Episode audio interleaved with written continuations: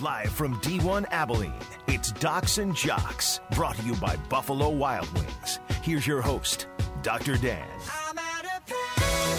Hey, welcome back to Docs and Jocks, your sports medicine radio show. My name is Dr. Dan, coming from inside Texas Sports Spine, where uh, we're doing our show out of Docs and Jocks radio studio. Do want to say thank you to our wonderful sponsors of our sports medicine radio show, Buffalo Wild Wings and Sports Clips. Could not do our show without our wonderful sponsors. By the way, if you ever want to find out how to be a sponsor of our sports medicine radio show, Docs and Jocks, you can do so by going to doxnjox.com. That's D O X N J O X.com. You can also listen to us on our iTunes podcast, Docs and Jocks. You can also follow us on social media, Facebook, Twitter, Instagram, you name it, by going to doxnjox.com.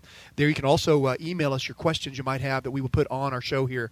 I'm a 20 year sports medicine physician with Texas Sport and Spine, been a team physician at the professional level, college level, high school level, you name it. Enjoy doing uh, on air what I do at my day job at Texas Sport and Spine, and that's talking to people about different injuries that occur, whether it's a knee, a hip, a back that happen to athletes. And we do it here on the show. We're really a sports entertainment show that we do it from a sports medicine niche. And what we do is we talk about what maybe your favorite player, your favorite team is experiencing with the injury they're having to deal with right now, and bring that down into layman's terms and let you know how long it might last, what that injury uh, entails, those types of things. I do want to say uh, this show is going to be a great show, Ferris. Uh, and by the way, Ferris Potter is the voice of Grand Canyon University, my longtime co-host here on Docs and Jocks. Thanks for being on the show, Ferris. Yeah, man, it's the best time of the year. I mean, we're getting ready for the combines. We got NBA coming down the stretch. We got baseball. It's awesome. Hockey. It's fantastic. Man, we got one of your good friends coming on later in the show too. We have Geordie Hackett, who is the director of sports medicine program at Grand Canyon University, where he's been dealing with some unique uh, injured athletes there with Yeah. the basketball program, men's basketball program. We were talking to him about how he got those guys back on the floor and how those injuries uh, really you look at them all differently and individually. And so we'll have him coming up later on in the show. So looking forward to having your friend on. Yeah, it's gonna be good. Geordie's awesome, man. He's he's uh, he's very uh, sold out to his job. He knows the biz, and a couple of really weird injuries this year that we're to talk about. Yeah, you know, uh, injuries happen at all levels, and uh, man, college, if they happen at the wrong time, it can change the, the man, Oh, change yeah. the destiny of your team for sure. There's simple injuries that happen all day long, but they happen to the wrong player at the wrong time with the wrong injury. It really, really changes the course of that uh, that season. It can definitely happen in college basketball, like we saw with Grand Canyon University. It happens at every level, professional level. That's what we do here on Docs and Jocks. We talk about those injuries and what we think, how they might affect your team. Ferris also is the the voice of uh, what's the name of your fantasy uh, sports rap, right? Yeah, the uh, fantasy baseball wrap. So fantasybaseballwrap.com. Uh, you can check it out. Sign up for our newsletter, and uh, we're trying to get you ready for the baseball season. Absolutely, and injuries have a huge part in fantasy sports. So, hey, you want to stay here with us on Docs and Jocks? We'll be right back with more of your sports medicine radio show on the other side of this short commercial break.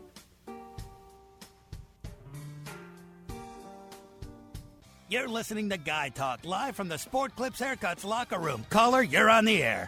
My girlfriend beat me playing one on one. Ooh, sounds like you need to hit up a Sport Clips for an awesome haircut experience and some quality man time. I don't know. My girlfriend always takes me to her salon. Nonsense. Be your own man and get a great haircut in a guy friendly place from stylists who know what guys need. You may be right. Sure, I'm right. Now grab your Y chromosome, get down to Sport Clips, and ask for the MVP. Sport Clips. It's good to be a guy. No one burns calories like Firehouse Subs. Introducing our hearty and flavorful under 500 calorie menu. Steaming hot sriracha beef, hook and ladder light, turkey cranberry, and more. Six new subs, four new salads, overflowing with flavor, under 500 calories. And starting at only $5.49. Under 500 calories never tasted so hearty and flavorful. Firehouse Subs. One bite, one taste, you're hooked. Hey, welcome back to Docs and Jocks, your sports medicine radio show. My name is Dr. Dan. We're coming from inside Docs and Jocks radio studio. If you just catch our show for the very first time, want to maybe find out more about our show, or maybe you missed a previous uh, interview or show we've had, you do so. Uh, find that show by going to Docs and Jocks on your iTunes app and listen to it anytime, anywhere. Joined each week with my co-host Ferris Potter, of the voice of Grand Canyon University. Uh, looking forward to that interview coming up with uh, Grand Canyon University uh, Director of Sports Medicine Geordie Hackett on the other side of this interview. Won't want to miss that. And Ferris, I thought we'd also uh, maybe jump into one of your favorite teams. I know you're a huge Kansas City Chiefs fan. And uh, we just heard today that uh, Jamaal Charles, remember he had a uh, anterior cruciate ligament rupture. That's the big ligament inside your knee. Remember, your knee is stabilized by multiple ligaments. Uh, two of them on the outside are called collateral ligaments because they're on the outside. One on the lateral, the outside of your knee. One on the inside medial collateral ligament. and then you have two crisscross ligaments inside the knee that kind of form a cross, and uh, that's a cruciate is actually what that means. And so as they cross each other, the one that goes towards the front of your knee down the bottom, that's an anterior cruciate ligament. That ligament runs kind of like Ferris. If you put your hand in your pocket and the direction that your hand is pointing is the direction that that ligament, your anterior cruciate ligament, runs inside your knee. The posterior cruciate ligament runs just the opposite direction, perpendicular to that one. And when he ruptured his anterior cruciate ligament, obviously a running back in the NFL needs to have that reconstructed, and they well, they usually take either your hamstring tendon, or they take a tendon from the other knee called your uh, from your bottom of your kneecap then a third of the patellar tendon, and then the bone from uh, the very tip of your tibia. We call that a bone tendon bone uh, autograft. You put that in the uh, knee, on the other knee and you reconstruct it, or you can take a, a cadaver um, uh, ACL and you can use that as well. But uh, he had that reconstructed, and he just wasn't the same running back uh, when he was able to come back. He had to leave uh, this season. He wasn't the same running back. Man, you see a guy like Jamaal Charles, who really is, two years ago, the NFL's leading rusher, a guy that is – man, on the top of his game, leading the Chiefs really to the playoff run.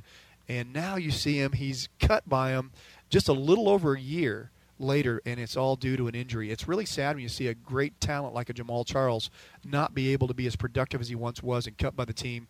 As, as a fan, you probably still love Jamaal Charles. He did a lot for the Kansas City Chiefs. He's a great running back.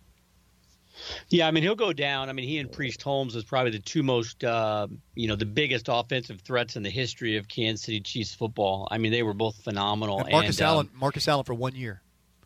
Yeah, Marcus had a great couple of years there, Yeah. but man, I tell you what, you know, Jamaal though, I mean, because because he and Priest they would catch balls out of the backfield. I mean, it was like three or four years where he was close to two thousand total yards and like twenty touchdowns. He was just a massive, massive threat to the opposing team. But you know, I mean, he was due to make a bunch of money. He only played eight games the last two years. He was supposed to play last year, just could never get it going. I mean, he said he still wants to play, so you know, who knows? Maybe a team with a good line that needs a little a guy and give him a chance, and hopefully he'll sign somewhere for you know million, million and a half or something like that with some incentives on the back end. I could see a guy like that going up and and and being the running back up in New England and uh, you know getting healthy and turning into a great you know a guy they could ride for a year and then he goes somewhere else, you know, or maybe Right. like a Seattle or something like that where they've got a good, pretty good line, got a good quarterback, and uh, they just give him a chance, you know, see what he can do. But he's gonna have to convince people because Yeah.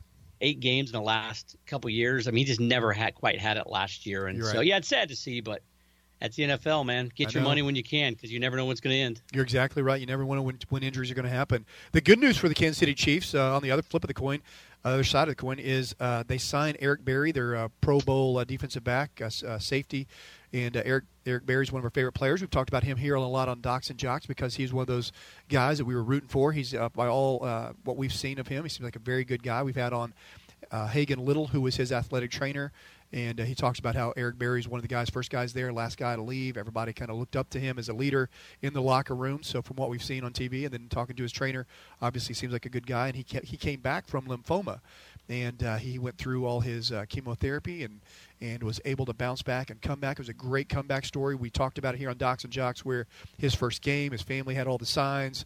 They were uh, man just going crazy for him. So you always love to see a good guy do well. You always love to see a good guy have a great comeback story, and that's what we saw with Eric Berry. So kudos to the Kansas City Chiefs. Uh, Eric Berry earned it, by the way. They're, they, they're not, they're not giving him anything that he didn't earn. Right. But he's a great player on the field. I'm sure you're glad to see him coming back.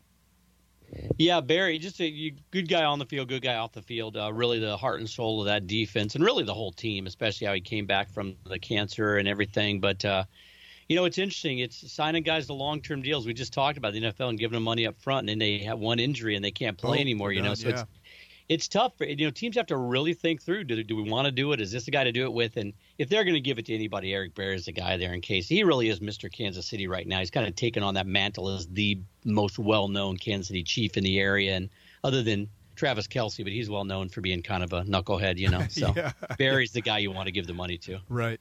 Hey, uh, speaking of uh, Jamaal Charles being released uh, by the Kansas City Chiefs, one of the best running backs in the league a couple years ago, how about the best running back, one, one of the best running backs of all time?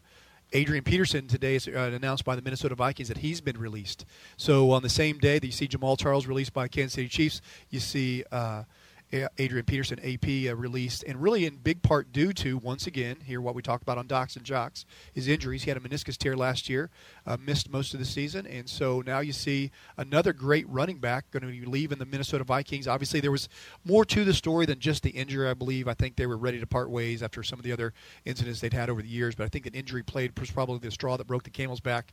But I think AP still has some good years in him, and probably will, like you said, find a team that has a good line. He can come in and be uh, immediately helpful, and I think he still has some uh, good good yardage in him. What do you think? Oh yeah, definitely. I mean, the Vikings will probably try to get him back just because they just didn't want to pay him the 18 million bucks to get right. him back. Yeah. But uh, you know, he's a free agent, and there are teams that need him. I mean, unfortunately for him, Ezekiel Elliott showed that the Dallas Cowboys don't need a running back because I know uh, Jerry Jones was always enamored with Adrian Peterson, but now they don't need that. But the the, the most compelling storyline, there's two of them. The Raiders might need him. He looked great behind Derek Carr in the in Oh, the yeah. uh, Oh, yeah. silver and black. would, yeah. Get this one. The team that might need a running back, the Green Bay Packers. Oh, would they be good? Could you imagine if you Oh to my Green goodness! It's the reverse of the Brett Favre years, man. Yeah. It's the re- Brett Favre reverse curse. I want that to happen. That would I be mean, great. Lacy That's good TV. Be a free agent, Yeah. so they you know they might let him go, and AP might you know he might be a guy who has so much faith in himself. You say, hey, well, you know, you're set to make 18. We'll sign you for like seven, eight, but we'll give you these incentives. And if you reach these goals, you play a certain number of games, you could make up to 18 million bucks if you perform. He might be a guy that says, "Yeah, I'll do that for a year." hey, who's the uh, Green Bay Packers all-time leading rusher, running back? Ahman Green. Ahman Green. Yeah, we need to get him back on the show again. Have him talk about it. That's right. Yeah. See what he thinks about Adrian Peterson coming back and being a Packer. How awesome would that be, man? Would that be crazy? It'd or be great? Yeah, I TV. mean, there's Great be a- TV, there's man. going to be a bidding war though, because there's Yeah. there's probably five or six teams that could really use a, a great running back like that. You know? and how mad is AP at the Vikings for letting him go? I mean, I guess we'll find out if he signs with the Packers, huh? Yeah, yeah. We'll see. I mean, the Yeah. Giants. The Giants are another landing spot.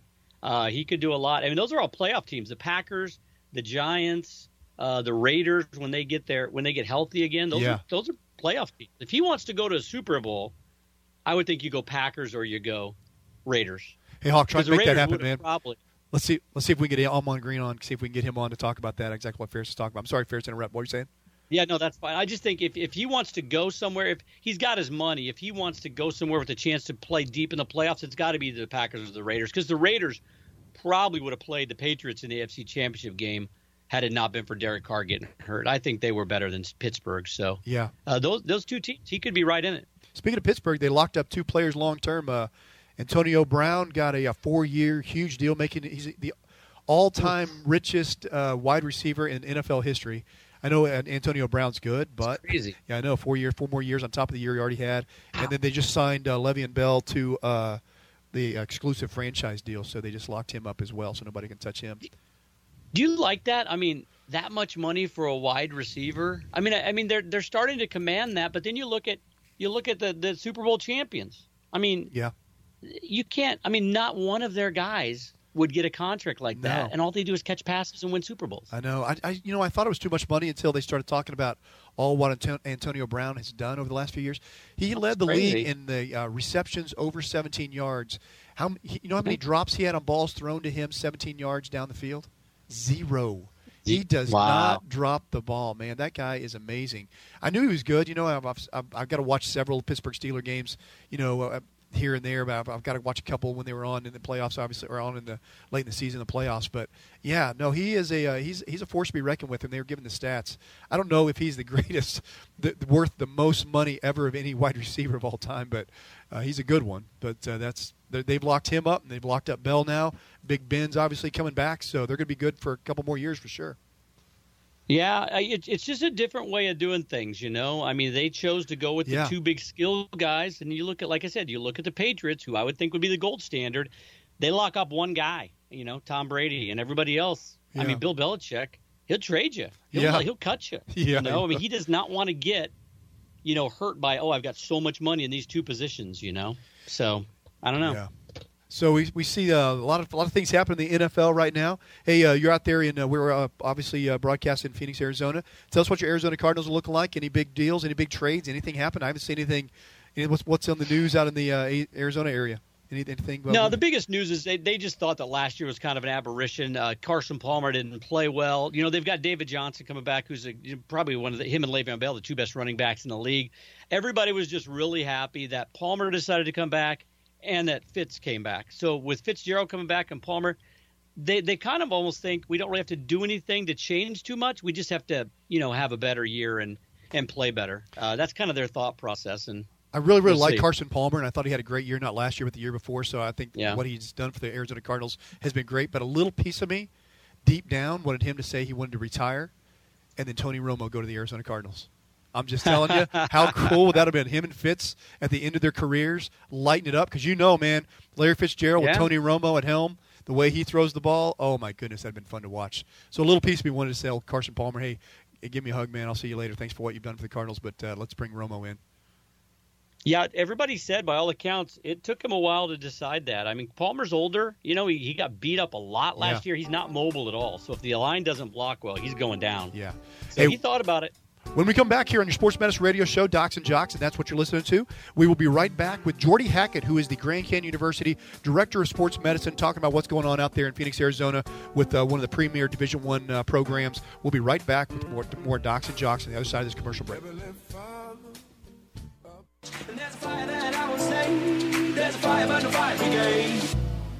Hey, welcome back to Docs and Jocks, your sports medicine radio show. My name is Dr. Dan. We're coming to you from inside D1 Abilene Docs and Jocks radio studio. Hey, if just catching our sports medicine show for the very first time, we'd love to have you be part of our show any way you can. That would include on social media. And you can find out how to follow us at doxnjox.com, D-O-X-N-J-O-X.com, or you follow our podcast at Docs and Jocks, D-O-X-N-J-O-X. I am uh, Dr. Dan, sports medicine physician with Texas Sport and Spine. My co-host each week is Ferris Potter, the voice of Grand Canyon University. Ferris, we are very lucky to have online today a good friend of yours, uh, Geordie Hackett. He is the head athletic trainer and director of sports medicine at Grand Canyon University. He works directly with men's basketball. Geordie, thanks for being on Docs and Jocks. No problem. Good to be back. Hey, we've interviewed uh, your head basketball coach there, Dan Thunder Dan Majerle, and man, you got a great uh, program going. Had a great year this year. And uh, have you ever seen a season? And Ferris has talked about this on air, where you had so many injuries early on in the season that really was a game changer for Grand Canyon away early on until you got those guys back. Yeah, I mean, the coaches and I all have uh, a lot of experience. Um, even our uh, associate head, uh, Coach Todd Lee, you know, 25 years coaching experience, has never seen this before. I've never seen this at, at the collegiate uh, level. Dan making his transition from pro to collegiate has never seen this. So it was kind of a fluke. Uh, it was really hard to kind of explain why all this stuff was happening. Um, but I, I kind of got used to it, and I kind of liked that the team had to fight some adversity this year. Um, as our last year of our re- reclassification study, not being eligible to postseason, um, I was just kind of glad to be. We hopefully got all of this adversity kind of out out of our way, and it's great preparation moving forward uh, when we're postseason eligible next year. Yeah, it definitely seems like when it rains, it pours. With regards to the uh, sports medicine world, it seems like uh, some years you'll have no injuries, and other years it piles up, just like what you experienced at Grand Canyon University this year. Ferris? Yeah, hey, Geordie. no- um, Go ahead. Two, two guys, two guys we want to talk about. Um, Keontae, or excuse me, Kenzo Nudo, and then Abubakar. First, Kenzo. I mean, both of the guys went out with non-contact drills, but Kenzo ruptures an Achilles right before the season starts. And you told me he was on like a six-month protocol, which is very rushed to begin with. And you got him back in four months. Tell us about that injury, about the protocol you put him on, and how you guys were able to get him back so quickly. Yeah, so Kenzo uh, spent a lot of time this summer really working out, really training, coming off of his redshirt season. So he was motivated to, to get back uh, to it and, and contribute. So, you know, first day of practice, I mean, it was really kind of a basic type thing. They're just really working on a passing drill. They uh, progress it to where they're getting up and down a little bit, and with a plant pivot pop. Um, real no explanation to it because of his age. Uh, he's really young. It doesn't really target that audience. Usually, it's more of our, you know, our generation, uh, uh, 35, 45, weekend warrior, Caucasian type. Um, but that wasn't the case. This happened to a very young, healthy individual. Um, so you know, it, it's something that potentially was was wrong with the tissue quality, and it was if, if it happened during something as si- simple as pivoting for an inbound pass, that puppy was going to go um, any minute. you know, for our listening audience, an Achilles rupture is really t- a tough injury for any sport, but especially in a uh, up and down sport where you're doing a lot of plyometric type stuff with basketball, because your Achilles tendon, that that tendon down there in the base of your calf, it is takes about six times your body weight every time you jump up and down on it. So you take a big man like what you're talking about, and he's having to put a lot of pressure, a lot of plyometric, a lot of jumping and you, six months is kind of hopeful. But man, you guys got him back in four months, which in the sports medicine world is really unheard of. It's very un, very rare to get him back that soon and that quickly. Talk to us about that rehab program you had him on, and how you're able to do that. How you're able to get him back that soon. Yeah, so we went off of um, an old research article by Dr. Tom Carter. I think it came out um, in the 1970s. Not to date him or anything like that, but they they they showed some um, evidence that uh, if you put the um, patient into uh, early weight bearing um, directly after surgery, I'm not talking about casts. I'm not talking about putting heel wedges um, into walking um, walking casts and, and being non weight bearing for a period of time. I'm talking coming out of surgery and being full weight bearing within a few days. Um, they had results to that. There wasn't necessarily a rehab protocol that went along with that research, um, but they showed that they had um, successful re- results with getting people back to um, 90 to 100 percent. So our goal going into that procedure was was working off of that philosophy, putting them in a walking boot directly after surgery, um, work on a six month accelerated rehab protocol, and um, try to get him back to a full 100 percent. Wow. And that was so hey, you followed that, Geordie, and, it, was able to work out, huh? Yeah, I mean, you got to remember when you're at this level, you don't go to physical therapy two, three times a week. You go to the athletic trainers six days a week. Um, you know, and the way our philosophy works, if you're not playing, you know, you're rehabbing. So I, I would have Kenzo for two hours a day, and um, you know, if you kind of just look at the math, um, and if you're rehabbing six six days a week for a month you know, you just accelerated your rehab by three months. Yeah. So it, it's not it's not necessarily the overall um, time because we we rehab them every day. Right. So what, what normally would have taken six months, I got them done within within three months. That's amazing. And then then based off of all of the doctor's evaluations that he's doing clinically, um, it's basically like, okay, show me, you know, a calf race. It's like, okay, well, uh, this is showing him this amount of quality with a single leg stance, so let's work on that. We know that's going to be the, the test. That's going to be the objective measurement for the doctor. So let's do every exercise to prepare for that that test. And then he comes back at um, four months, and his follow up was supposed to be a single leg hop, you know, in place uh, administrating not only just being able to do that uh, plyometric, but also to show uh, the quality of the motion. So I knew it was coming. So we we prepared um, for that actual test. So we got him doing, you know, every calf exercise known to mankind. If it if it was, you know, eccentrics, if it was um, straight leg, bent knee, um, we did it, and we did it for two hours a day. So, that's and, and that, that that's a whole other can of worms when you're doing some of those ACL protocols and you're trying to get back to VMO.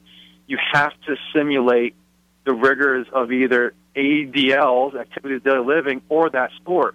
Yeah, and sometimes the clinicians just aren't pushing the patients hard enough, and they're just not getting the volume. Right, right. So, so, so Kenzo, with the work work ethic, was willing to put in the time. So you have a compliant patient, and then you have the mentality of the program, and it kind of it all kind of worked out, and we got him back to uh, ninety percent of his unaffected side with multiple um, functional tests. Uh, re- uh, revolving around single leg hops for distance, sticking the landings, triple leg hops, zigzag hops. Wow! Holy cow! Uh, hop, hops for speed, um, other agility tests. were all 90 to 97 percent that of his unaffected side within four months. Well, well Geordie, he So- was probably just glad to uh, get back to basketball. He probably had a, uh, it felt like it was a rest after all the rehab you were putting him in. Ferris, you had a question for Geordie? Yeah, Geordie, you said uh, you had a compliant patient, but I mean, they're D1 athletes. Every one of your patients is compliant, right? They all do exactly what you tell them to do, right? Uh, yeah, you, you, that's why I got in this level because you would think that everyone has these delusions of grandeur, and you know they all want to be pro, and they, they they all have pro build, pro genetics. You know, yeah, uh, the work ethic. Not so much. Not so much. Um, I have I have other kids, cases right? on my team that I'm not going to allude to that went the other direction, but this is this is a great successful case. Yeah. Hey, Geordie, let's talk about another guy who the Lopes were counting on, Boubacar Touré, the seven-footer out of Dakar, Senegal. Uh, he's been battling injury problems ever since he's been here. When he's on the floor, he's he's still raw, but just a great athlete and a great specimen. He went down with a knee injury early on. Uh, talk a little bit about that injury, and then go right into um, you know the next two or three minutes here. Go right into what did you guys find when you kind of started looking back at his history and his his origin, you know where he came from and that type of thing. Yeah, so this was something that kind of just it was a red flag type case. He came in with bilateral chronic lateral ankle instability. We knew that during our pre-participation physical examination, and doctor was like, "Geez, if this guy rolls his ankle one more time, you know, we're gonna we're gonna have to do something about it." And you know that was the case. You know, there would be Hey,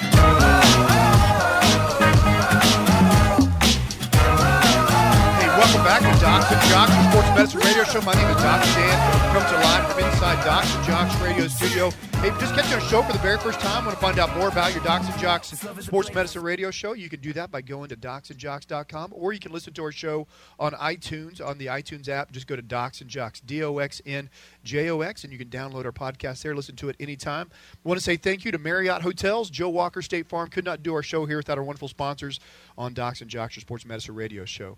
We have on air, Ferris, we have online a good friend of uh, Docs and Jocks, been on the show before, 12-year NBA veteran Harvey Catchings, who was one of the all-time leading NBA shot blockers in the history of uh, NBA. Harvey, thanks for being on Docs and Jocks. I am so excited to spend time with you guys. Thanks a lot, Doc and Well- Ferris. Well, we love talking about uh, basketball. I tell you what, uh, you're, me and you talked about this uh, off air. You and I are both Hardin Simmons University, as I like to refer to it, the Hardin Simmons University alumni. And uh, you played basketball Hello. there. I played uh, baseball there back in the day. So it's nice to have another Hardin Simmons alumni on. And uh, you're proud of your school right now. They just won the uh, conference and, are doing very, very well this year in, the, in uh, college basketball. You know what? And, and and it's really exciting. I think they ended up what twenty and six. Yes. I know that they were in the tournament uh, in Longview. I, I I actually thought about going up to check them out, but you know that's a little bit of a jaunt from Houston, Texas. Absolutely, absolutely.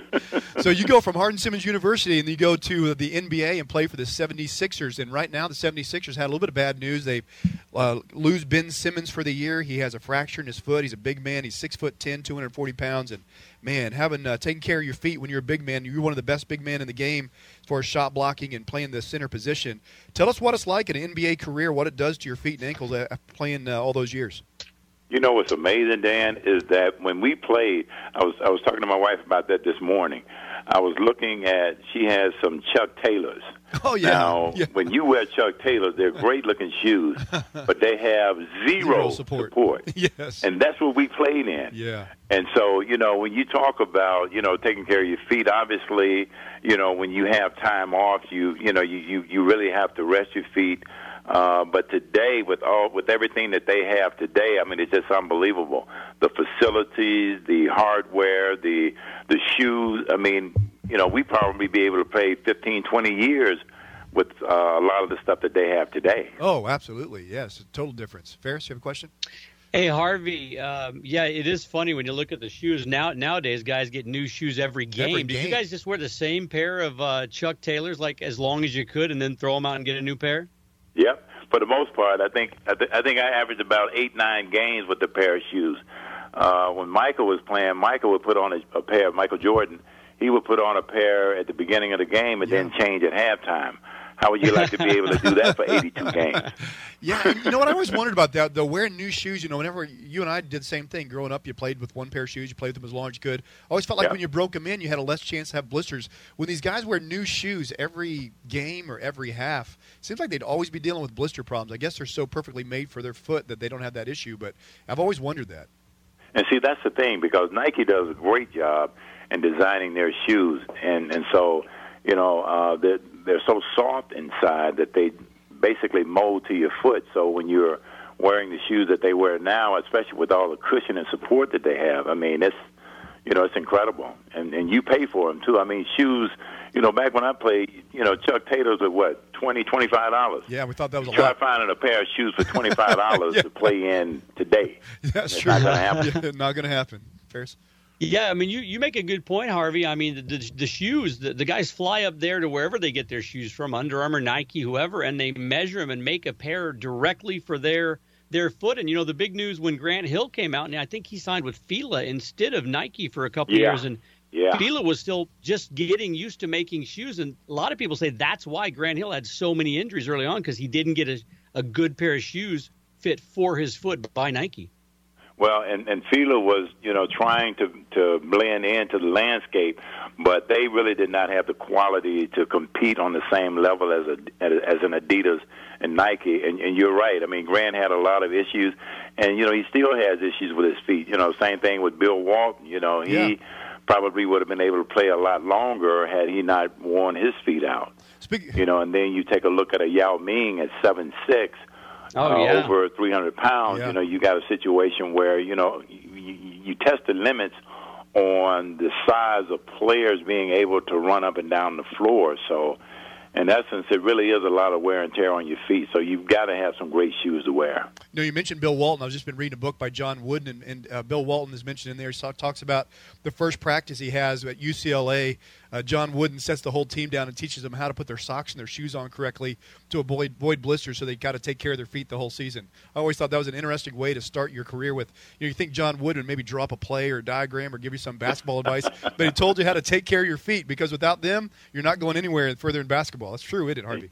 and you are not going anywhere. and, and and and it's interesting because even with all that, you know, um, you know, like we were talking earlier, I mean, the, the support that we that we had back then is is totally different from Yeah. what you have today. Absolutely. Totally. Hey, you played one of the greatest offensive players of all time with Dr. J. Julius Erving, who I consider the greatest basketball player of all time, but, but I may be a little prejudiced because he was my hero growing up. But you know, we, we just saw He's the a doctor too. Dr. J. Man, yeah, absolutely, yeah. He's a doctor. So uh, the Golden State Warriors last night, they scored 50 points last night. Put up 50 points against the uh, one of your former teams, the Clippers.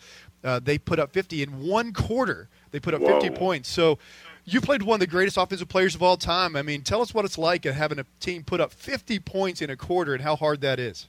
You know what? Let's let, let's let's take it even a step farther, Dan. Let's take a look at the All Star game the other night. Oh, my goodness, 192 points Yeah. to 182 points. Yeah. You know, I would. I, I never thought that I'd see a, um, a a situation where players' skill levels were so advanced that you know they, that they would reach those limits. But but they have, and and playing with Julius, and see one of the things one of the things about Julius is when he came to the NBA, he was probably in the middle of his career. Right. Yeah, played the I, ABA for a while. I, I can't even imagine, you know, what he was like, you know, with the New Jersey Nets uh, when he, you know, when he first came into the league. Uh, uh, I, you know, I, Yeah. I I didn't watch uh, ABA games at the time, but even playing with him at Philadelphia, he still came in.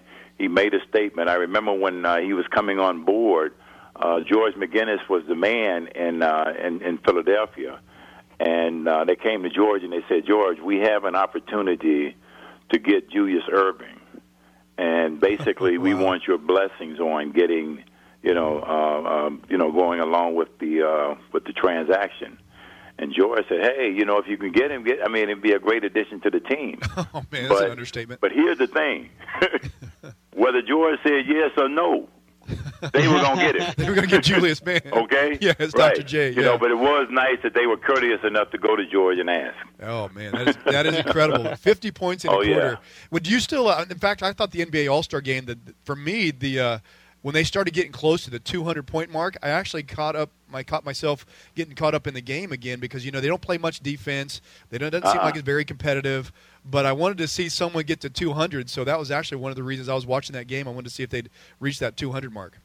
And see, that's the other that, that's the other thing that kind of draws you in is that you're sitting, ah, you know what, I'm, I'm, you know, I got things to do. Yeah. But then after you see them reaching another echelon, you start saying, wow, you know what? Come on, come on. It's kind of like when you go to a game and they have this deal where you get a free pizza if you score 115 points. Yeah, you know, when they get around 100, yeah. 105, you know, you're like, come on, you know, yeah. everybody gets into the game. And it doesn't matter whether they're beating a team by 20, 30, or 40, they want the pizza. They want, yeah, absolutely, yeah, yeah. I want the same thing. If they scored 120, I think you got a free taco, and I was I was cheering them on. Man, that was the only reason I was watching the Mavs game. I just wanted the free taco. Hey, speaking of Dallas Mavericks, uh, we see where they went out and got Nerlens Noel the uh, center from the 76ers. And, uh, you know, there's a time in the NBA now, it seems like uh, people always talking about big scores, the Steph Currys, the James Harden, the guys who put up a lot of points, uh, the Russell, West, Russell Westbrooks of the world. But you, you forget about that. You still need the big man. And the Mavericks understand that they yeah. have a weak spot inside. And you being a, a, center for 12 years in the NBA, tell us, you, you still think the, the big man, the center, is relevant to the NBA game today? There's no question. Absolutely. But you know, here's the here's the difference in the game today uh, compared to back when I played. When when when we played, we had the ball go through the center position. Yeah. Now the ball goes through the guards, it goes to the forwards, and if it gets to the center, maybe it'll get to the center. But you know, um, you know that has changed dramatically uh, Golden State calls it small ball. You know, when they have a small lineup on the floor. Yeah. And you know what? That's great when you have guys like they have, which are, you know, with Steph and Thompson, who are probably two of the greatest shooters ever to play the game.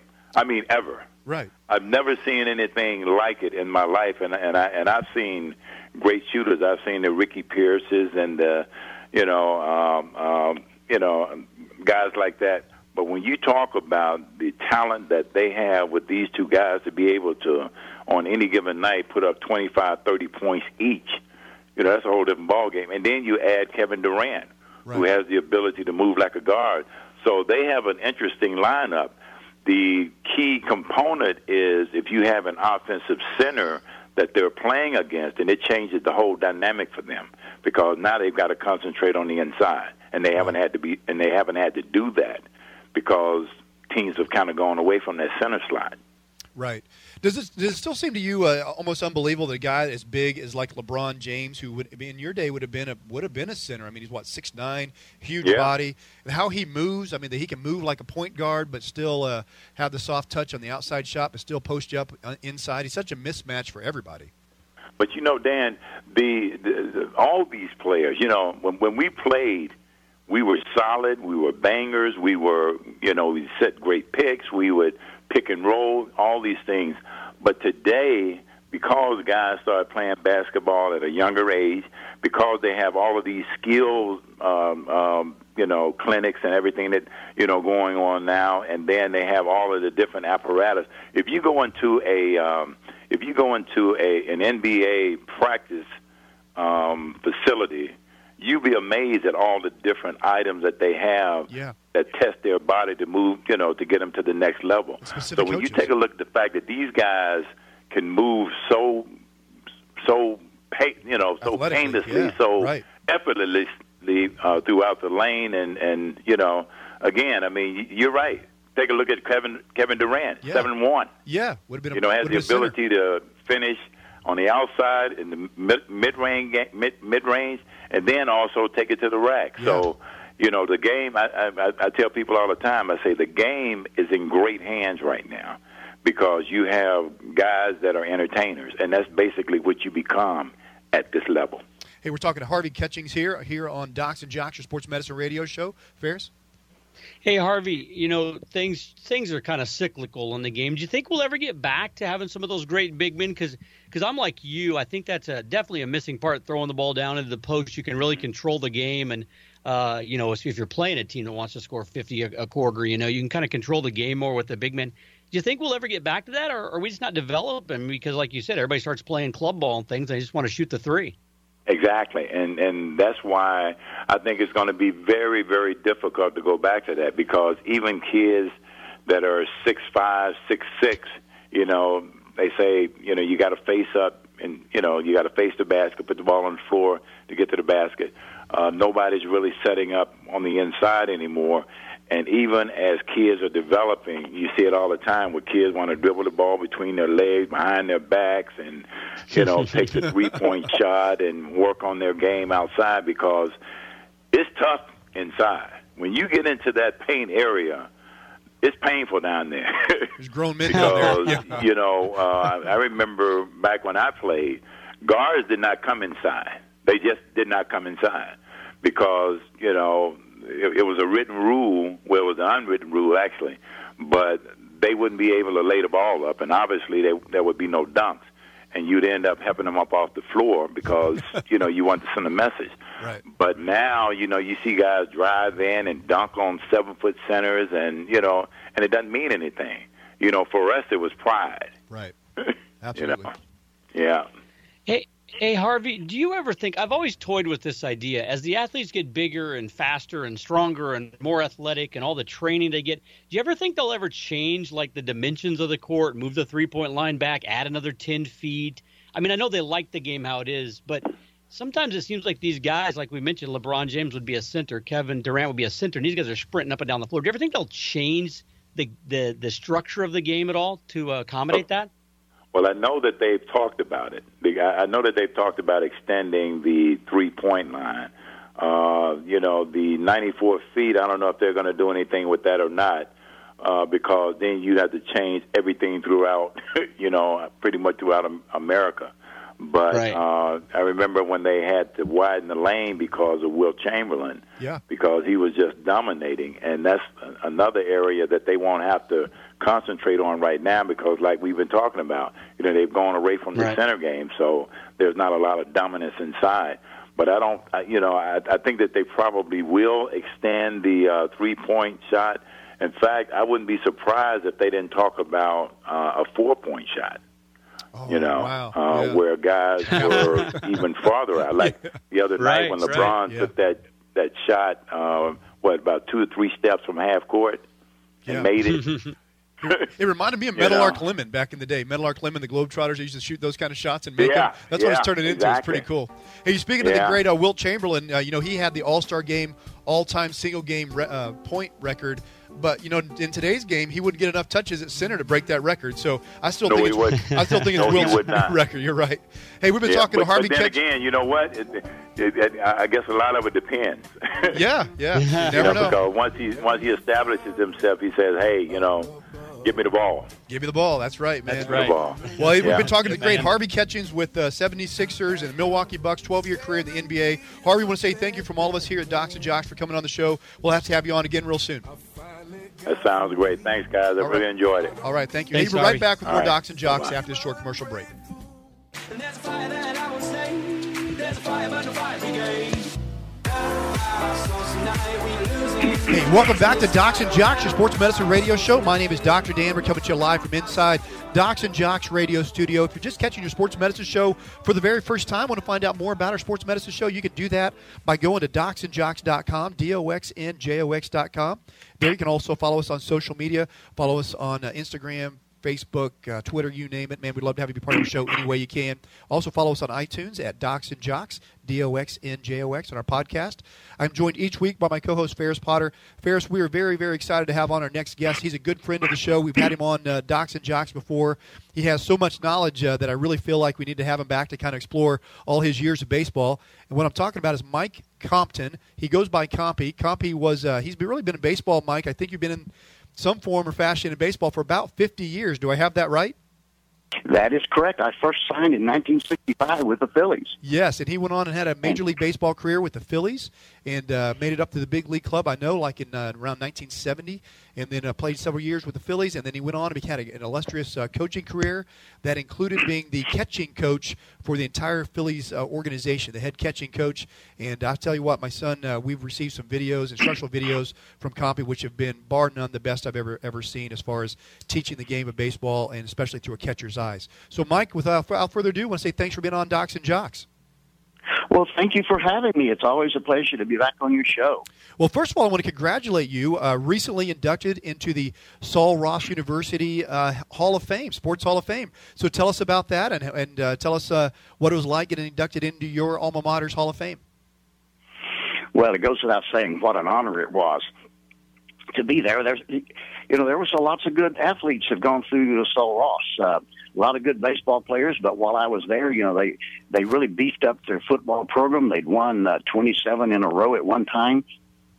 That's when they were in the NAIA, and they were one game away from winning the national championship there when they were beat by that Linfield College in Oregon. Oh, I know Linfield's good. There's no, no doubt about it. But they, they were they really had have had some good athletes come out of there. So it was a real honor for me to be uh, put into the uh, Hall of Honor there.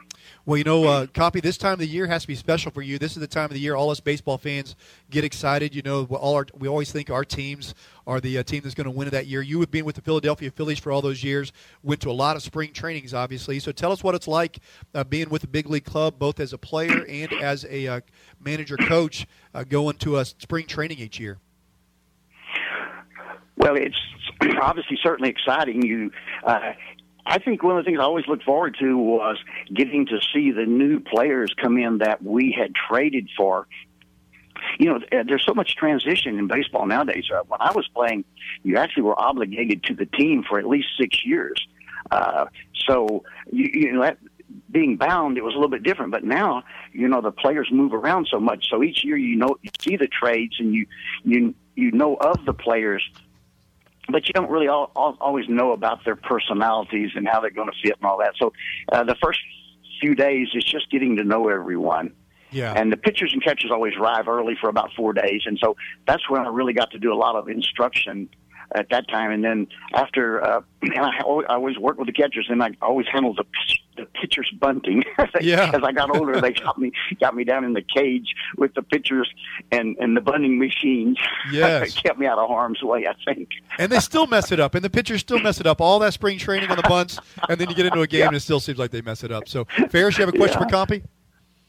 Hey, Compy. So is it is it true, man? Every time you go to, to spring training, all those years, you're always like, "Hey, this could this could be our year." Did you ever walk into a spring training and think, "Ah, we probably don't have the team," or was it always like, "Hey, we could do it this year if we just put everything together"? Well, I, I I think you're. I think what happens when you when you know you've got a young a young team, you know you're probably not going to to win that year. It it seems like it's it's it's it's kind of convoluted in in sports. You, you as you not doing well in the big leagues, you start getting the high draft choices. Yeah. And then obviously, you know, a number one is a different player than a 31 in most cases in the draft. And so you start getting getting those high profile picks. And then at a, and after about three or four years of that and a couple of trades, then now you've got a contender. So I think you really realize how you rank in the draft and all. And and then injuries can always play a big factor too because Yeah. you can make some big trades and, and then have your number ones have developed and they're ready to go and you get up there and you have about three injuries to key players and I mean your season's just devastated. It's just boom, it's gone. So yeah, there's so many intangibles, but I think you're always you're you're optimistic that you're going to do well. But if you're realistic, you just you're just building, trying to get trying to get this experience for that shortstop that's just came up from AAA, and a couple of of the arms just come up from AAA, and you're just hoping to get them some innings and get some experience, and they can get a little more command of the pitches, and um, that's that's kind of how it goes. You know what And then you, sometimes you get surprised, boy. I tell you what, sometimes those kids uh, they come on. They come on fast. You think, well, wow, oh man, this kid doesn't need much exactly. development. Well, Compy, you know, one of the things that gives the Phillies hope is when you have a pitcher named Roy Halladay. You need you need to have a new, another one of those.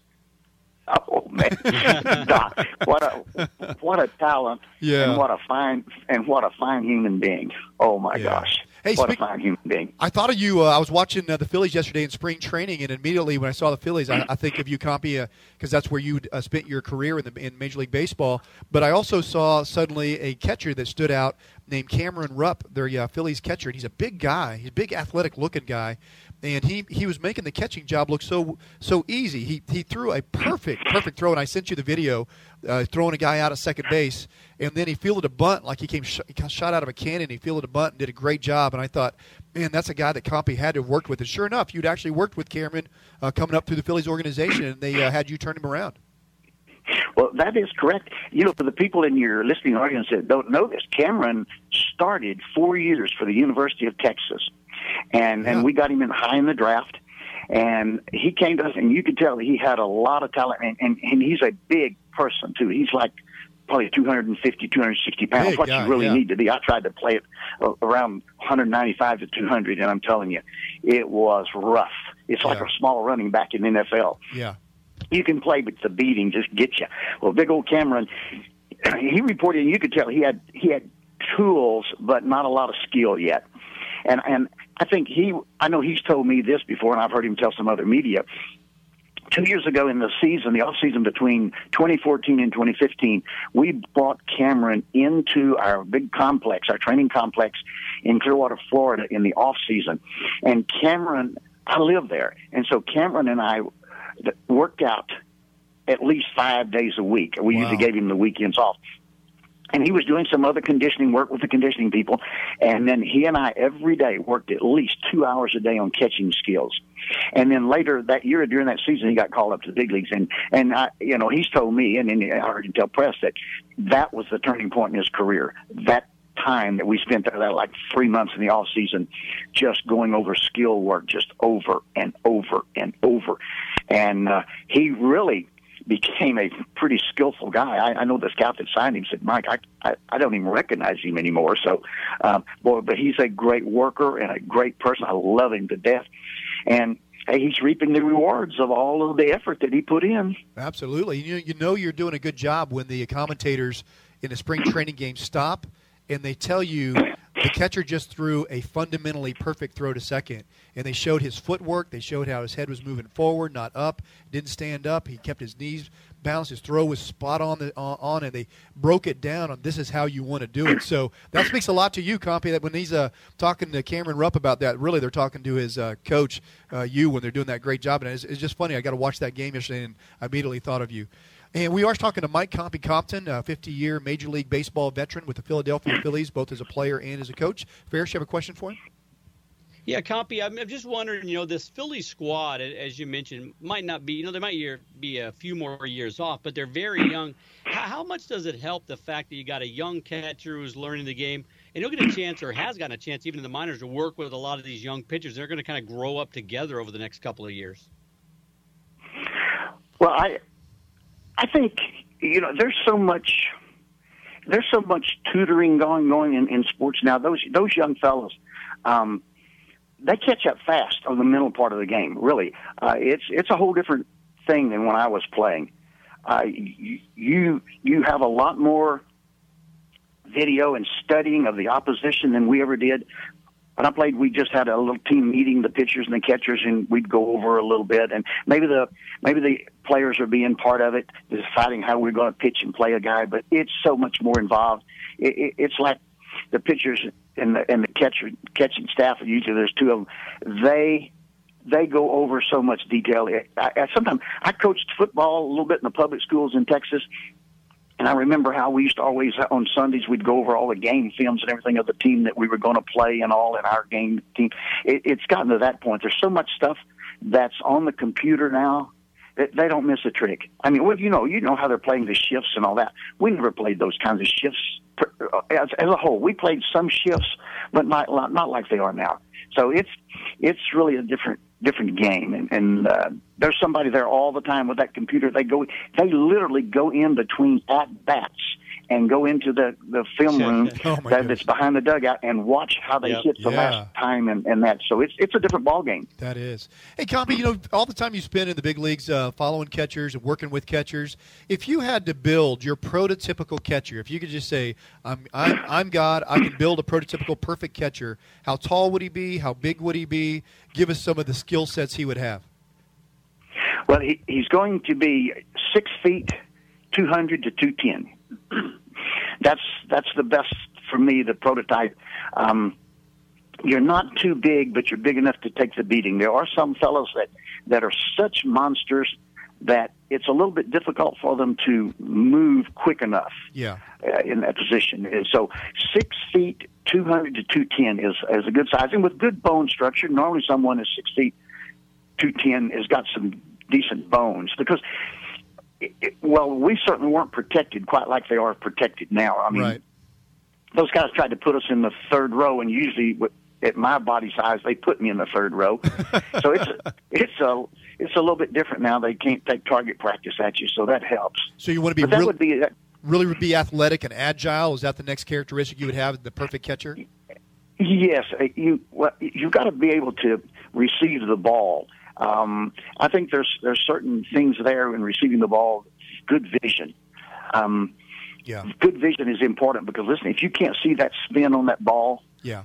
you, you, it's hard to catch. It really is. Right. And when and when you're trying to catch velocities like they're throwing now, that that hundred mile an hour stuff, I tell you, it, it gets there pretty quick. And I, I can remember I caught some guys throwing that around that hundred, and if I was low and outside and they threw it up and into the guy, and I just turned headed for the screen because you can't draw leather on it. It's it's by you so fast. Right. I mean, it- it's just remarkable. So you, you got to be able to see that ball, and we spend an awful lot of time in, in receiving, learning how to catch it.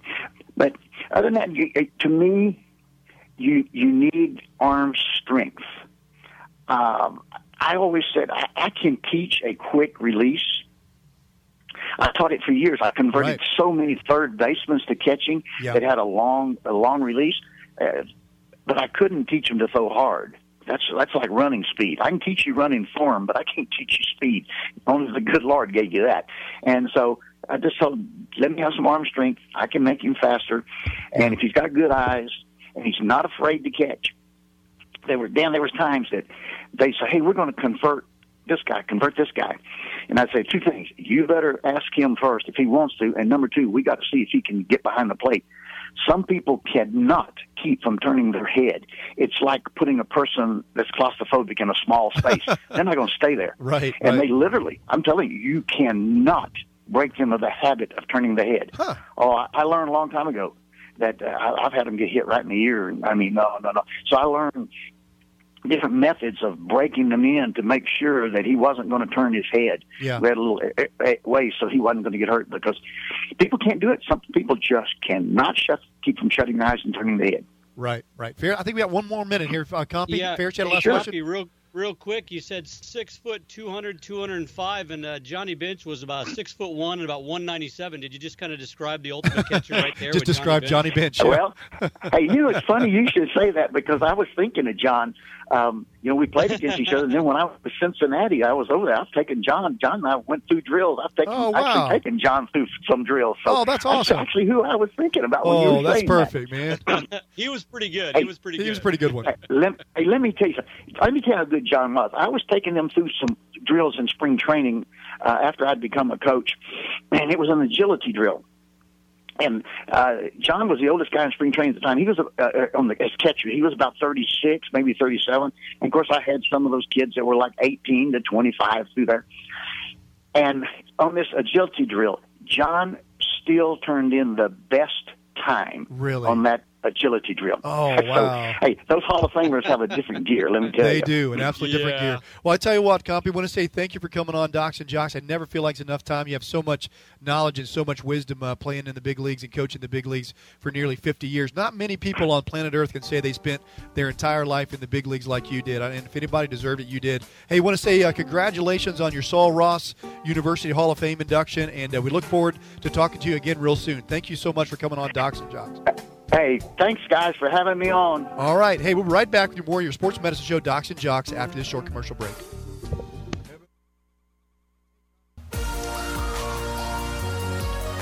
Hey, welcome back to Docs and Jocks, your sports medicine radio show. Great to have you with us today. Just catching our show for the very first time. You can go to doxnjox.com, D-O-X-N-J-O-X.com. Find out more about myself, Dr. Dan, longtime sports medicine physician, as well as my co-host, Ferris Potter, the voice of Grand Canyon University. Ferris, we just came off a great interview there with uh, Mike Compton. One of my favorite things to do, probably my overall favorite reason we started this show eight years ago, however long it's been now, is that we had to talk to people who had 50 year baseball careers and guys who played football back in the 60s and put their helmet in their back pocket after college practice. I love talking to the guys who have been around and have wisdom. Mike Compton interview, uh, that's that's the reason I love doing Docs and Jocks. I really do. There's lots of other reasons, but that's one of the top ones. It's always fun when you talk to these old time guys, for lack of a better term, and you say, Hey, what about Johnny Bench? He's pretty good. Oh, I had coffee with him. Oh, I trained him. Oh, we used to go out after and eat steak together. And you're like, going, Are Yeah. you freaking kidding? Yeah. Johnny Bench? He, you know, that's just awesome. Yeah, you know you're good when you are giving, uh, uh, you're doing drills, catching drills with Johnny Bench. When you're the guy that's in charge of trying to get Johnny Bench to be a better catcher, you know you're a good Right. catcher. So if you ever Yeah, miss one of those that's not interviews and want to go back and follow one of those or catch one of them, like the Mike Compton one, if you missed it. Uh, you can do so by going to uh, doxnjox.com, D-O-X-N-J-O-X.com, and you can listen to those interviews anytime, anywhere you want, or like the one we had with uh, uh, Geordie Hackett uh, earlier on in the show. Man, all those interviews are a lot of fun, talking to guys who've done it for a long time, whether athletic trainers or Major League Baseball players. Man, it's a blast uh, doing that. So, hey, do want to say thank you to our wonderful sponsors of this segment, including Abilene Sports Medicine and Orthopedics, Dr. Funk, Dr. DePrang, and Dr. Maroney, as well as West Texas neurosurgeons, Drs. Trammell, Dr. Brown, and Dr. Edelman. Couldn't do our, our show here without our wonderful sponsors. So, want us to give a big shout out to them. And uh, we will have to get, yeah, go ahead, Ferris. No, I was just going to say another thing. A lot of folks driving around listening or listening to the podcast, they're like, "Well, you know, I might not ever get to be a professional ball player. Right. I might not make it there." But you look at a guy like Compy. Yes, great he played example. one, you know, one year, Great point. right? I Yeah. mean, he got one year in, but he spent 50 years in the business. Yes. There's a lot of other things you can do Yeah. if you love something. If you love the sport, you can do everything from like Geordie did. He loved. He was a he was a D1 athlete. Geordie Hackett. I don't know. He was a D1 athlete. But you know, at, at some point, he's just not playing anymore. So now he's around athletes all the time, and he, Yeah. he takes care of in medicine. So I, you know, the Compy's thing, you don't have to be Johnny Bench to be in baseball for 50 years. Yeah, you know? great point. Great point. Yeah, Most here's of us aren't. Yeah, because he. I love that he always says it. He says, "I was too little to play catcher. I just had enough heart. They finally let me play." But you know, and he said they tried to knock me in the third row, and in my case, they did because I was that small. Yeah, he was an undersized catcher, but he got in because of an injury. You know, the guys in front of him got injured, so he got to come up and get his chance, and stuck with the Phillies for a year, and then he was with the Big Red Machine for a while. So yeah, like you said, you could, there's lots of things to do. I was a former Division One athlete who uh, decided to go on and get my uh, medical degree and and uh, became still still involved with sports with sports medicine. So there's a whole sports medicine field out there where you still be dealing with athletes, still Yeah. still be involved in the game, but you're just doing it from a different standpoint. So whether it's uh, you know, a sports medicine physician, a athletic trainer, a physical therapist, a coach, a manager, man, you name it. There's lots of great professions. Or like Ferris yourself, a sports broadcaster. What a great profession that is, man. You get to be around athletes, talk about athletes, interview athletes all the time. I mean, uh, you're on. Uh, with Grand Canyon, you're talking to Dan Majerle, who played, uh, you know, with the Phoenix Suns all the time. He's the head basketball coach out there, and the head baseball coach Andy Stankiewicz was with the New York Yankees. So, man, you're still getting a deal with a lot of fun people around a lot of fun people all the time. Did an Arizona Diamondbacks game the other day. Tell us about that. You did the Arizona Diamondbacks, Grand Canyon University. They played each other, and you got to go out there and interviewed the uh, CEO of the Arizona Diamondbacks. Tell us about that. Yeah, no, it's really cool. The the Diamondbacks decided that uh, they would play all three. There's three D1 universities in in Arizona that play baseball, and they said, "Hey, let's do the D-backs Collegiate Challenge." So their very first game, about four or five days before their first official spring training game, they uh, three years ago, two years ago, they played ASU. Last year they played U of A. This year they played us. Next year they'll go ASU, then U of A, then we'll get to play them again. Yeah. And they might re up it, they might not. But yeah, it's a great. I mean, we had a freshman pitcher out of Snowflake, Arizona, and uh, he started for us. First start as a GCU career, and it's an exhibition, so it doesn't count. But his first start, he faced uh, AJ Pollock, Brandon Drury, and Paul Goldschmidt. You know, it's like, I mean, that's just a great. You Go know, big or go home, baby. And, and then Jake Lamb, right? Yeah, it's just fun for the guys. Yeah. Uh, I will tell you one thing. Tyler Wyatt, who was Mr. Mr. Arizona, Gatorade Mr. Arizona Baseball Player of the Year two Yeah, years ago. right. Last year pitched and everything for us. Great ball player. The difference between college and pro, he ripped one down the line and left. Stand up double in NCAA. And NCAA's got really good players. Stand up double. The left fielder got in the corner and threw him out by a step and a half. Going second a. Yeah. That Welcome- would have been a stand. welcome to the big league, son. In high school. Yes. And, Yeah. and it was fun because the left fielder and the center fielder, after he did it, they were just out there laughing and joking. Like that kid thought, what do you think? Did you think I was not a college player? yeah. Threw him out by a step and a half. It was just an absolute BB. I was like, well, welcome to the welcome to the show, pal. Welcome to the show, kid. Yeah, that's exactly right, man. What a great experience for those young players to get to go out and play their Arizona Diamondbacks. I can't imagine being your pitcher, your very first, very first appearance, you're facing facing Paul Goldschmidt. Good lord, man, Yeah. that had to be uh, Had to be intimidating.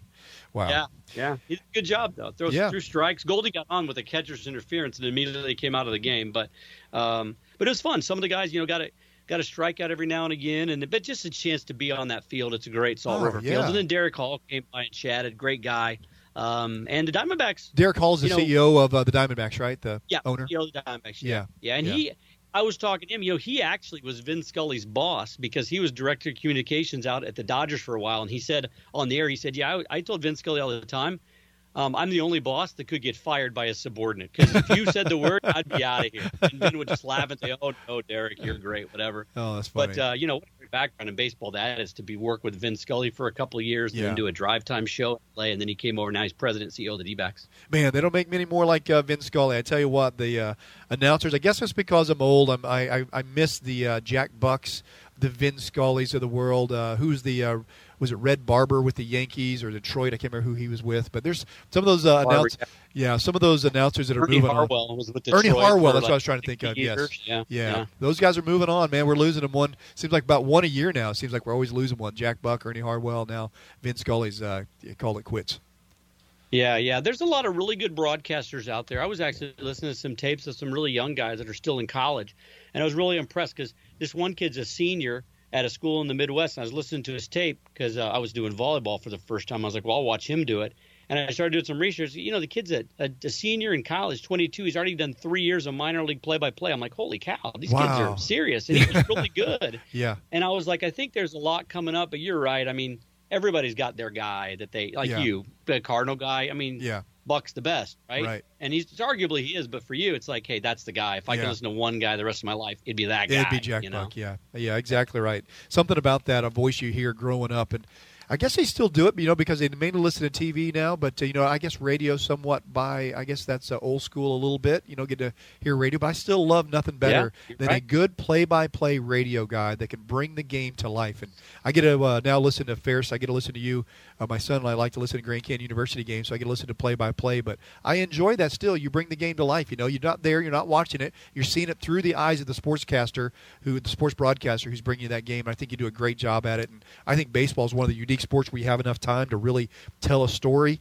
And you do that well between innings. You kind of build the story. You tell what's going on, and it's, and it's a unique sport in that way that there's time to do that. You don't really have that in volleyball or base or uh, football or basketball. Right. It's such a fast-paced sport. But is baseball the one you enjoy calling the most? Yeah, I mean, baseball is a lot of fun, and, and, it, and it is that way. I mean, I think I think with baseball too, you can have it on in the background while you're out in the shop or you're mowing your Yeah, yard, right. or you know, you you know, with football, a play happens and it could be a really big play. Like, oh, did I miss that? You know. Yeah. Uh, but in baseball, you can kind of just, you know, and then the announcer gets excited, like, oh, what just happened, you know, and you can have conversation. And so I think baseball lends itself to radio play by play better than anything. Because quite frankly, not that they're not athletes in baseball, but I mean, basketball and football are fun to watch because, like, you know, you want to watch Julio Jones make Yes, that catch on the right, sideline right. as opposed to hear about it. But if you hear about, you know, the big home run that Pujols hit to win, or that Freese hit to, you know, to get him back. Oh, I hate, sorry, all you Texas Rangers fans, No, but yeah. you know, if you hear that, Yeah. that's almost just as exciting because in your mind you paint this picture of something like that, you know. Yeah. So I think baseball lends itself to radio play-by-play more. But you're right, everybody wants to watch everything now, and um, and so some of those play-by-play guys are are going by the wayside. But there's still some really good ones out there. Ferris Hawk, our producer here, was uh, looking down at his phone as every uh, you know less than thirty five year old does nowadays. He just look at the phone until you said the word David Freese and home run, and then he popped his head up. He heard those he- words intently. Did he throw his phone against the wall? Just about. He gave me the look, like he said, "You're off the Christmas card li- Christmas card uh, list." Uh, look, yeah. Hey, a couple big stories in the news in the sports medicine news right now. Probably the biggest one that's breaking is, uh, man, uh, Golden State's Kevin Durant. That even sounds strange saying that, by the way. I almost said Yes, OKC's. Kevin Durant, but Golden State's Kevin Durant uh, goes to play against the Wizards. And uh, Washington D.C. is where he's from, and he said uh, he had some comments for his hometown about I've moved on. I needed to go make my own, uh, you know, find another place. Moved on. Basically, it was a little bit. Uh, if you took it the wrong way, could have been a little bit disparaging to his hometown. But anyway, his his first time back uh, with Golden State back playing Washington, and he ends up hyperextending his knee. And what he did was he injured the medial collateral ligament, the ligament on the inside of your knee. You have one on the inside of your knee. Remember, a ligament is what holds one bone to another bone, and so you have your big bone called your femur, and it is attached to your tibia by some ligaments, and one of them on the inside of your knee is your medial collateral ligament, and the one on the outside is called your lateral collateral ligament, sometimes referred to as your fib- fibular collateral ligament. But it, uh, the one on the inside is the one he sprained, and he also, when he did so, he came down the two bones when his knee uh, went out in that position. They clunked against each other, and he gave himself a bone bruise. So he has a bone bruise, and he has a medial collateral ligament sprain. We don't know the degree. Typically, if you have a bone bruise with a medial collateral ligament sprain, it's usually a more higher end sprain because it means the ligament had to give way enough that those bones clunk together. So probably you're looking at a grade two, maybe a grade three, three MCL sprain and a bone bruise. So he's probably out four to six weeks.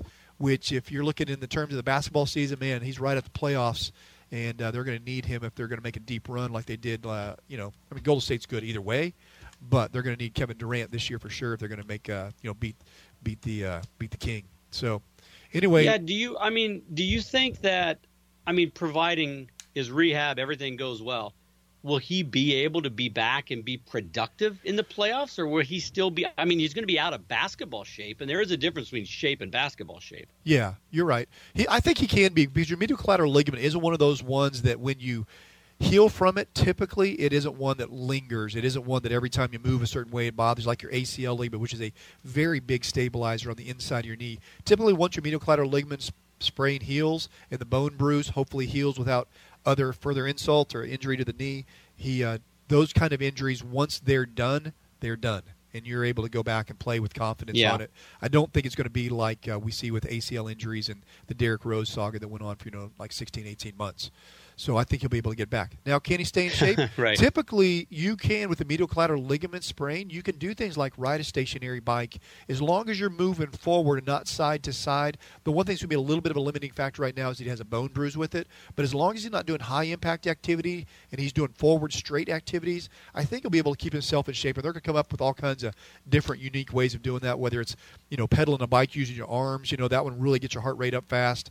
Uh, they'll be doing things where he eventually rides a stationary bike, where he's doing low impact type activities. I guarantee they'll eventually have him in a pool doing aquatic exercise where he's running in a pool but not doing any impact on the knee itself. Those are the types of exercises you'll typically do when someone has a bone bruise or, or you need to decrease the impact on the knee. You'll put them in like a vest in the water, an aqua vest, and so their feet are up off the off the bottom of the pool. In Kevin Durant's case, it's going to have to be a, a deep, deep pool.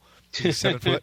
So, but they'll have him then do full on running. You can do full on running as long as you're going straight, not side to side with a medial collateral ligament injury, and you can really keep your cardiovascular shape uh, while you're healing from this injuries. But they're going to have a whole athletic training staff working to keep Kevin Durant in shape and ready for the playoffs when he comes back.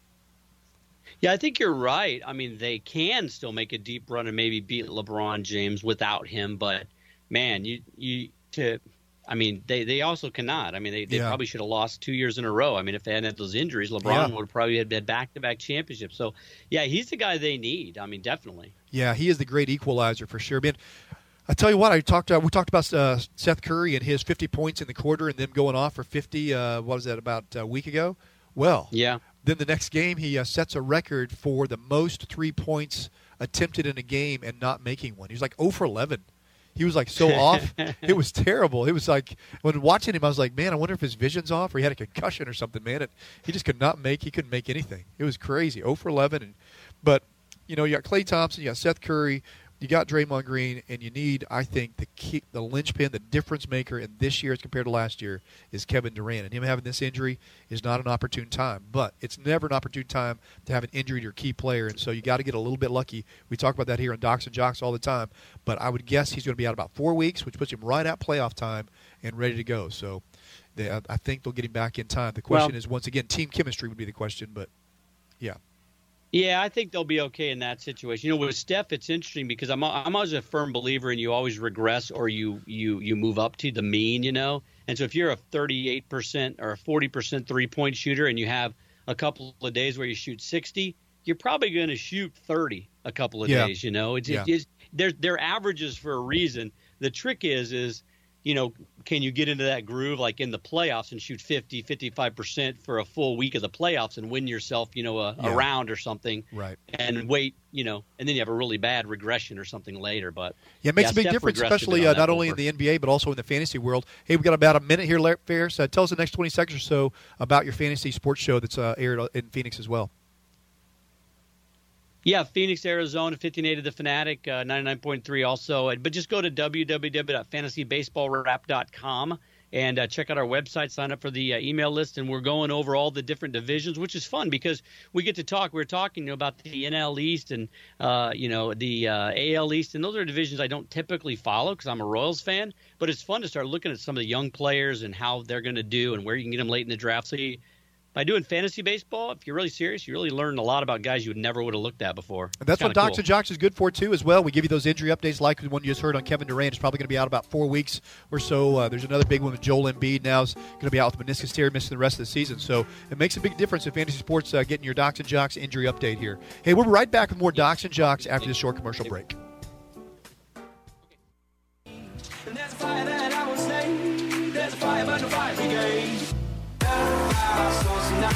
Hey, welcome back to Dox and Jox, your sports medicine radio show. My name's Dr. Dan, longtime sports medicine physician with Texas Sports Spine.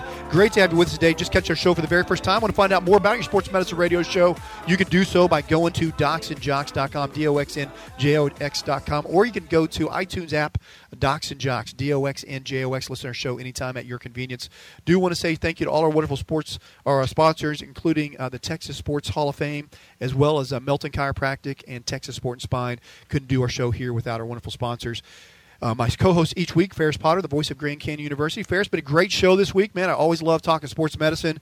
I always love having uh, great guests come on and give us uh, their opinions on what's the newest, latest, greatest treatments uh, in the sports medicine world. But uh, been man, been a fun show.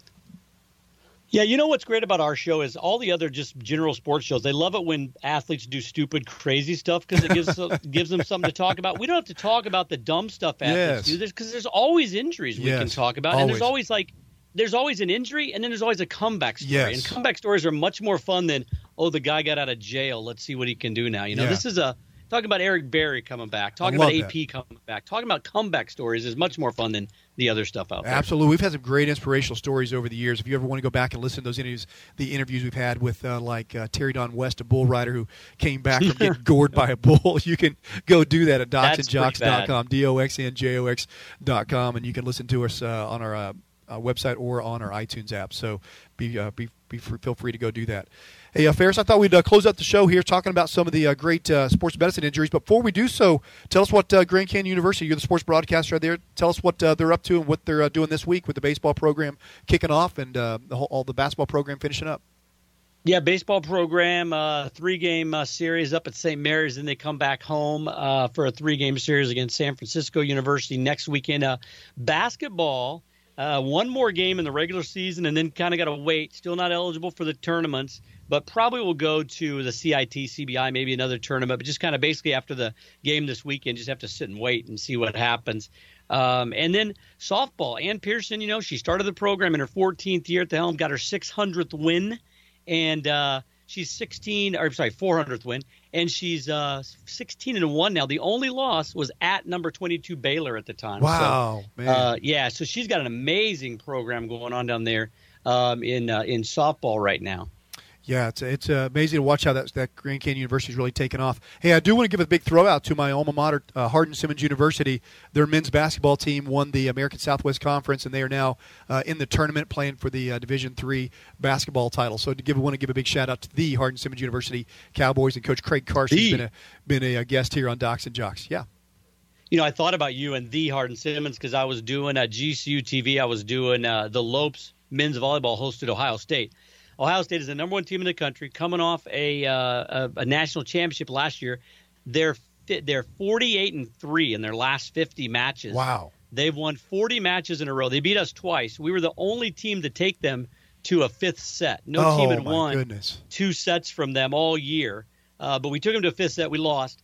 They are a juggernaut. They're the, they're the, only the sixth team in men's volleyball history at the D1, D2 level to win 40 in a row. But I thought of you because when I would announce them, I would say Ohio State, Ohio State, and I'd say the Ohio State just every once in a while. The fans yeah. of Columbus, I thought, oh, the Hardin Simmons too. Those yeah. are the only two. I thought you were thinking of them because uh, the Hardin Simmons University men's football team, the football team, has been the winningest football team uh, over an entire decade at any level. The winningest football team, if you take uh, just percentage of wins. I thought that was why you were talking about them them and Ohio State together. That that, that too. Both both reasons.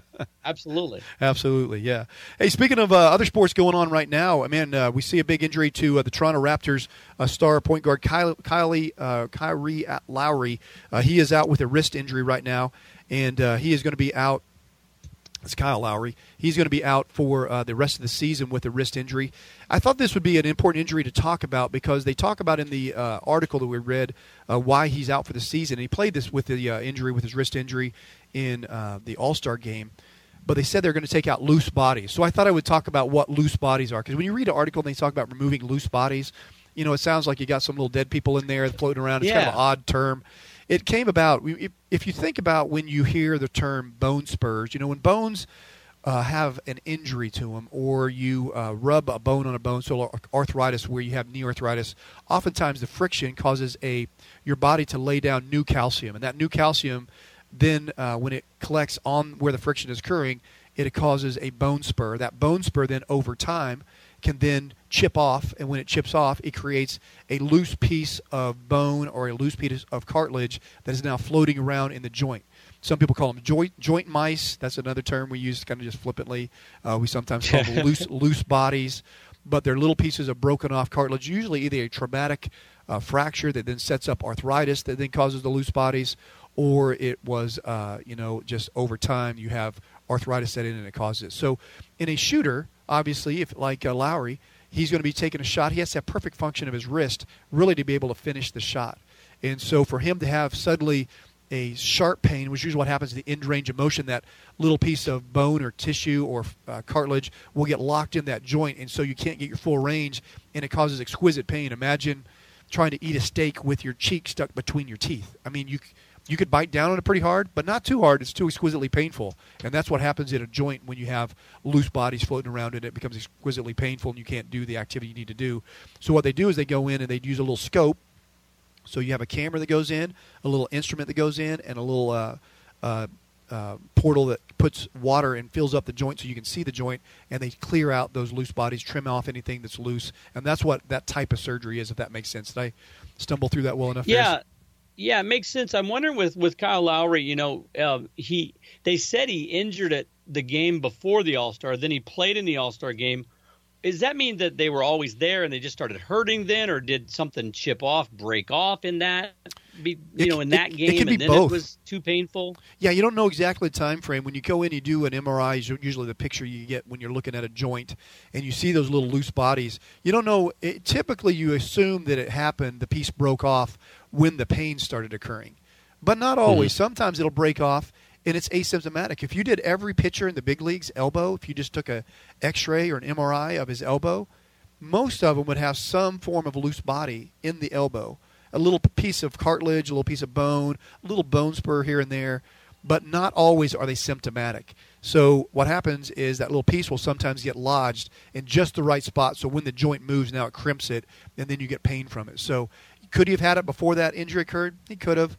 Most likely, it occurred at the time of his injury. That's just when his pain started. That's kind of the way we. That's why we ask clinical history because when did your pain start? Oh, it started after I had this fall, and then I started noticing I couldn't move my wrist very good. Then we got the MRI. We saw the loose body, and now we're going to go in and take it out. That's kind of the, that's usually the typical time frame. Yeah, you know it's it's really tough for the Raptors because a lot of folks thought they might have had the best chance against yes, Cleveland in I the know. East. I mean, 36 and 24, and you know he was averaging. I just looked at he was 23 points, five boards, seven assists. You just can't plug somebody in to do that for them. And we talk about all the time. Sometimes the difference between a championship team and not is injuries. injury. I mean, Cleveland last year had their guys healthy. They came back from a 3-1 deficit and won. The year before, it was LeBron by himself. By himself, you know? yeah. So who knows? They might have won two in a row. And Yeah, you take Kyrie Irving out of there. Golden State Yeah. as the biggest chokers, you know, of not winning two, you know, in a row. Had Yeah, right. they've been healthy, so you just never know. Yeah, you take the main player out of there, or the main player's go-to guy. You can't. You take Scottie Pippins out of uh, Michael Jordan's run with the Bulls, and it's a whole different story. And that's tough, really what man. happened to LeBron when he lost Kyrie Irving. I mean, that's exactly the same scenario. So yeah, it really Love was out for a little bit of that yeah, run that's too. right. Yeah, I forgot yeah, Love I was out. Yeah, Yeah, so this this is a huge injury. Everybody goes, "Oh, the Raptors. What? How? What are the Raptors?" It's a huge injury for them. This really basically tells them you're going to make the playoffs, but you might even be a one and done now. Yeah, you're right. Hey, we're talking about uh, overcoming stories and comeback stories. I think the Dallas Cowboys look like they are on the verge of a possible comeback story. Uh, Jaylon Smith, the linebacker that they drafted out of Notre Dame. Remember, the Cowboys uh, picked him in the uh, later rounds. He was probably going to be a first round draft pick, and definitely would have been a high first round draft pick had he remained healthy. But he had a had a uh, surgery on his knee. He then, after the surgery, developed a uh, a foot drop, and so what a foot drop is, Ferris, there's a nerve that yeah, runs- you got to explain that Yeah, one to me. It sounds right. really weird when you say it like It that. is. It is weird. It is a uh, nerve that comes around the outside of your knee. It's called your peroneal nerve, and it dives down and it feeds the muscle in the front of your lower uh, shin bone, in your lower leg, that pulls your foot toward up upwards towards the sky. So if you lost that muscle, if that muscle in the front of your shin didn't pull your foot up, in other words, if you had a nerve injury like Jaylon Smith did, now your foot would, if you just brought it up in the air, your foot would flop downward, right? Because you can't pull it up. So it would be just stuck in a down position, and you can't pull it up. So he had what's called a foot drop. Some people call it a, uh, uh, you'll hear people call it a, uh slap foot, where it'll slap when you walk. Uh, so obviously, very difficult to be a linebacker in the NFL with a foot flopping around on the field. So because when you run, you have to pull your knee up higher to clear your foot as you're coming through, right? So it makes you run differently, makes you walk differently, makes you run differently. So they they said that now reports are out that not only has the nerve improved, it's improved to the point that he thinks he's well enough that if he wears a brace, and the brace is called an ankle foot orthoses, it's a brace that goes underneath your foot on the bottom surface of your foot in your shoe, and then comes up in the back of your calf, and it's stabilized so it doesn't allow your foot to drop. So it holds you in a little bit of a neutral position. In other words, think of your foot and ankle at a Hmm. 90 degree position. Now, when you're running, your foot doesn't catch the ground because it's not flopping, and you can run. And so, Jaylon Smith may be the next comeback story of the, of the in the NFL because he was going to be a high round, first round draft pick. Cowboys got him basically at a bargain price. He didn't play last year, but now looks like he's about ready to come back. So do you just get used to that? I mean, it's, it's still going to be kind of a weird deal just after running like that for a while. You It- just with that new mechanism, you just start. Oh, it's just kind of the new way I do it. It's a, uh, a function of how strong his foot is. If he has some return of the nerve, in other words, his muscles working somewhat, he can do it on his own. I don't think it's that big a deal. If it's a still a full on drop foot or floppy foot or foot drop, if it's still that uh, he doesn't, he has to rely on the brace to completely swing it through. Then I think it it, w- it would be odd and awkward because he can't get full push off because the brace holds you at 90 degrees, but it doesn't allow you to push your foot all the way down, right? So when you're running, you're not able to push off completely because the brace is keeping your foot in that neutral position. So if it's a dynamic brace where there's a little movement in it and he has some ability to pull his foot up a little bit, I think he's okay and it would, shouldn't be a big issue. But that, I, I don't know the intricacy of the case. I don't know the details of it. So so with the nerve injury, I mean, is there still is there still like really nothing you can do to regenerate a nerve? I mean, you No. still just kind of have to wait and see if it just the body just does it You itself. wait and see and hope and pray. So with nerve injury, I always always tell my athletes, you know, it's totally different than a muscular injury. A muscular injury, you can strengthen it, and over time it gets better because you strengthen the muscle injury. So you pull your hamstring, you strengthen it, it gets better over time. With a nerve injury, think of it like a light bulb. A light bulb that doesn't work because of a wiring problem, you can go change the light bulb all day long. It doesn't matter. The wiring's not working, right? So until someone Mhm. fixes the wire, until the wire starts working, the light bulb never functions fully. Because remember, a nerve is the wire going to a muscle. So going and trying to strengthen the muscle, or in other words, fix the light bulb, does nothing to the wire. So you just have to hope and pray that the nerve comes back. Then you can start doing things functionally, trying to improve your, your overall outcome. But it's a very hard rehab job because everybody wants to do something. Yeah. So really, you just try and maintain range of motion so your foot doesn't flop down and stay in a down position. You stretch all the tendons in the front of your leg while you're doing that. You try and keep it in a functional position, keep that joint mo- mobile, moving, on you know by somebody moving it or the or the athlete moving it themselves, and wearing a brace. But it's a very difficult rehab proposition because athletes want to do something. So they'll go out and do a thousand ankle push-ups, you know, or something, and all they're doing is they're changing the light bulb a thousand times, but the wire doesn't work. It's not making it get any better, any faster. In fact, it, in some ways, if you fatigue a muscle when a nerve doesn't work to it, you you harm it more than you you help it. So it's a very difficult job to try and do that. Yeah, that's tough too because I mean we talk about it as is he going to get back on the football field, which is what he wants to do. Yeah. But okay, what if he doesn't? I mean, how's his life affected the rest of his life? With a know, I brace, mean, he's fine, man. With a brace, he can walk, be he can do functional, that's can do activities, daily living, yeah, all that kind of stuff. So it's just is he is he functional enough to be Can an NFL play? linebacker? Yeah, that's really the question. so I'm. I'm anxious to see him because I want to see this guy persevere because it's a, it's a uh, it'd be a great comeback story. A guy that was supposed Yeah. to go high in the first rounds didn't, and then the Cowboys take a you know a, a shot on him, and now hopefully he's going to come back and do well. Hey, speaking of a guy who's coming back and doing well, Bryce Harper, uh, the uh, Washington Nationals uh, All Star. The uh, boy wonder. He, he's only 24 years old, Ferris. He seems like he's been playing in the league for like playing Major. League Baseball forever. He's 24. Yep. He's the age when most guys are getting their chance at the at the Major League Baseball. He's been around forever, and he's only 24 years old. Well, he comes back in his very first game back, uh, spring training this year, hits a home run. He not only hits a home run, he hits like 450 feet home run, and he's 15 pounds heavier. So in the off season, he somehow figured out how to put on 15 pounds. And look at a Bryce Harper, it's muscle mass, man. I'm telling you, there's not a. He looks like he has like a lean, you know, body fat count of like one percent. I don't know. He looks like a like a Greek god out there right now. But man, those guys can put on some weight fast, can't they? I'm happy because I have him in my fantasy baseball league, and uh, I get to keep him. So he's No, one no, of my no. keepers, so I get to keep him. I think you, the rules that I read that you and your good buddy, our good buddy Darren Phillips said, it's anybody can keep your player. I think is how it works. I, Darren, so how I would think that was work? You confused. just, you just put a claim in. Whoever gets a claim in first gets it. I know you got Bryce Harper, Bryce freaking Harper, man. So anyway, but it looks like he's going to be back That's and uh, doing great things. Hey, speaking of doing great things, uh, we want to say thank you all for listening to Docs and Jocks. We love doing a sports medicine radio show for you. Remember, if you ever have a question that you would like to ask of myself, Dr. Dan, uh, regarding a possible knee, hip, back injury that you suffered on a playing field or as a weekend warrior, you can do so by going to docsandjocks.com, D-O-X-N-J-O-X.com, and there you can email us your question. I'd love to have you on air and answer your question uh, regarding that injury. From myself, Dr. Dan, a longtime sports medicine physician, as well as my good, great co-host uh, Ferris Potter, the voice of Grand Canyon University, want to say thanks to all our wonderful fans out there. We'll see you next week on your sports medicine radio show, Dox and Jox. From all of us here, so long.